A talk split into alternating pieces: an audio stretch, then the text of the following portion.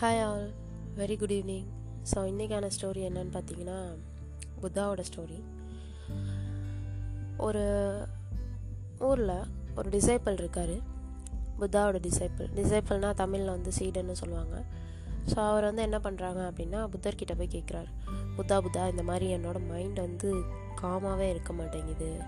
எதையாச்சும் பற்றி யோசிச்சுக்கிட்டே இருக்கேன். என்னோடய மைண்டை எப்படி காம் பண்ணுறது அப்படின்னு சொல்லி கேட்குறாரு அதுக்கு வந்து புத்தா சொல்கிறாரு இப்போ நான் கொஞ்சம் பிஸியாக இருக்கேன். நீங்கள் வந்து சீனியர் டிசைபிள்கிட்ட போய் கேளுங்க அப்படின்னு சொல்லி அனுப்பிச்சி விட்றாரு. சரின்னு சொல்லிட்டு அவரும் வந்து சீனியர் டிசைபிள்கிட்ட போய் இந்த மாதிரி கேட்குறாரு அவர் சொல்கிறாரு இப்போ எனக்கு வந்து தலைவலியாக இருக்குது நீங்கள் வந்து செகண்ட் சீனியர் டிசைபிள்கிட்ட போய் கேளுங்க அப்படின்னு சொல்லி சொல்கிறாரு உடனே சரின்னு சொல்லிட்டு அவரும் செகண்ட் செகண்ட் சீனியர் டிசேபிள்கிட்ட போய் கேட்குறாரு அவர் என்னடானா எனக்கு இப்போ ஸ்டொமக் கேக்காக இருக்குது நீங்கள் வந்து தேர்ட் டிசைபிள்கிட்ட போய் கேளுங்க அப்படின்னு சொல்கிறாரு இப்படி ஒவ்வொருத்தராக மாற்றி மாற்றி அமுச்சு விட்டுட்டே இருக்காங்க. தேர்ட் டிசைபிள்கிட்ட போய் கேட்டால் அவர் வந்து எனக்கும் இப்போ கொஞ்சம் வேலை இருக்குது நீங்கள் ஏன் மாஸ்டர்கிட்டயே கேட்கக்கூடாது புத்தமா புத்தா மாஸ்டர்கிட்டயே கேட்கக்கூடாது அப்படின்னு சொல்லி சொல்கிறாரு உடனே இவர் கொஞ்சம் கடுப்பாயிடுறார். கடுப்பாயிட்டு புத்தர்கிட்டயே வந்து புத்தா புத்தா இந்த மாதிரி ஒவ்வொருத்தரும் ஒவ்வொரு ரீசன் சொல்லி அமுச்சுட்டாங்க நான் கேட்ட கொஷினுக்கு யாருமே ஆன்சரே சொல்லலை.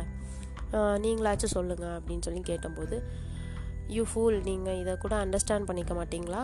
எல்லாரும் அவங்கவுங்க ஆன்சர்ஸை உங்ககிட்ட சொல்லியிருக்காங்க அப்படின்னு சொல்லி சொல்கிறாரு என்ன சொல்கிறீங்க ஆன்சர் சொன்னாங்களா? எல்லாரும் ஆளாளுக்கு ஒரு ரீசன் தானே சொன்னாங்க அப்படின்னு சொல்லி கேட்டப்போ எஸ் இதில் இருந்துட்டு நீங்கள் புரிஞ்சுக்க வேண்டியது என்ன அப்படின்னு பார்த்தீங்கன்னா எல்லாருக்கும் ஆளாளுக்கு அவங்கவுங்களுக்குன்னு ஒரு பிரச்சனை இருக்குது உங்களோட மைண்டை காம் பண்ணுறது வந்து உங்கள் கையில் தான் இருக்குது அப்படின்றது தான் எஸ் ஸோ இதுலேருந்து நமக்கு என்ன தெரியுது அப்படின்னு பார்த்தீங்கனாலும் எல்லாருக்கும் ஆயிரம் பிரச்சனை இருக்குது அப்போது நம்மளுக்கு வந்து பிரச்சனையை வந்து பற்றி எப்பவும் யோசிச்சுட்டே இருந்தோம் அப்படின்னா நம்ம மைண்டு காமாகவே இருக்காது. கண்டிப்பாக பிரச்சனை அப்படின்ற ஒரு விஷயம் தீர்றதே கிடையாது.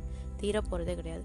ஒன்று முடிஞ்சாலும் இன்னொன்று வரதான் போகுது அப்படின்றது தெரிஞ்ச விஷயம் தானே அது எதுக்கு நினச்சி நம்ம வந்து நம்மளோட இன்னர் பீஸை கெடுத்துக்கணும்? நம்மளோட அமைதியை நம்ம கெடுத்துக்கணும். நம்ம பாட்டில் எப்பவும் ஹாப்பியாக இருக்கிறது இருந்துட்டு போகலாமே அது எப்படி? எனக்கு இவ்வளோ பிரச்சனை இருக்கும்போது நான் எப்படி ஹாப்பியாக இருக்க முடியும்? அப்படின்னு சொல்லி நீங்கள் நினைக்கலாம். வேறு வழியே இல்லை. உங்களை நீங்கள் வந்து பிரச்சனைலாம் சால்வ் ஆனால் தான் நம்ம ஹாப்பியாக இருக்க முடியும் அப்படின்னா அப்படி ஒரு நாள் கூட வரப்போகிறது கிடையாது. ஒரு நாள் கூட நம்மளால் ஹாப்பியாக தூங்க முடியாது.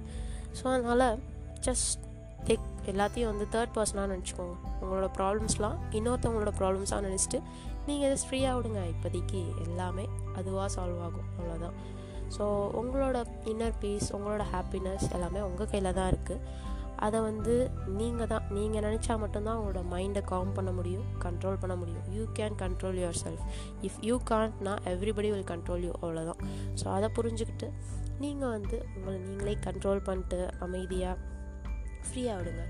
ஸோ ப்ராப்ளம்ஸ் அப்படின்றது எல்லாருக்குமே இருக்கும். எப்போவுமே இருக்கும். அதெல்லாம் வந்து ஜஸ்ட் பார்ட் ஆஃப் லைஃப் தான். வரும் போகும் வரும் போகும். அதெல்லாம் வந்து ஜஸ்ட் என்ஜாய் பண்ணிட்டு ஸ்கிப் பண்ணிடுங்க அவ்வளோதான் ஸோ அதை வந்து இக்னோர் பண்ணுங்கள் ப்ராப்ளம்ஸை வந்துட்டு தூக்கி தலையில் வச்சுக்கணும் அப்படின்னு அவசியம் இல்லை எப்போவும். அது பாட்டில் வருது அது பாட்டில் போகுது. நீங்கள் பாட்டில் உங்கள் வேலையை பாருங்கள் முடிஞ்சு அவ்வளோதான் அண்ட் தேங்க்யூ ஆல் மக்களே. Bye bye take care and keep yourself calm always thank you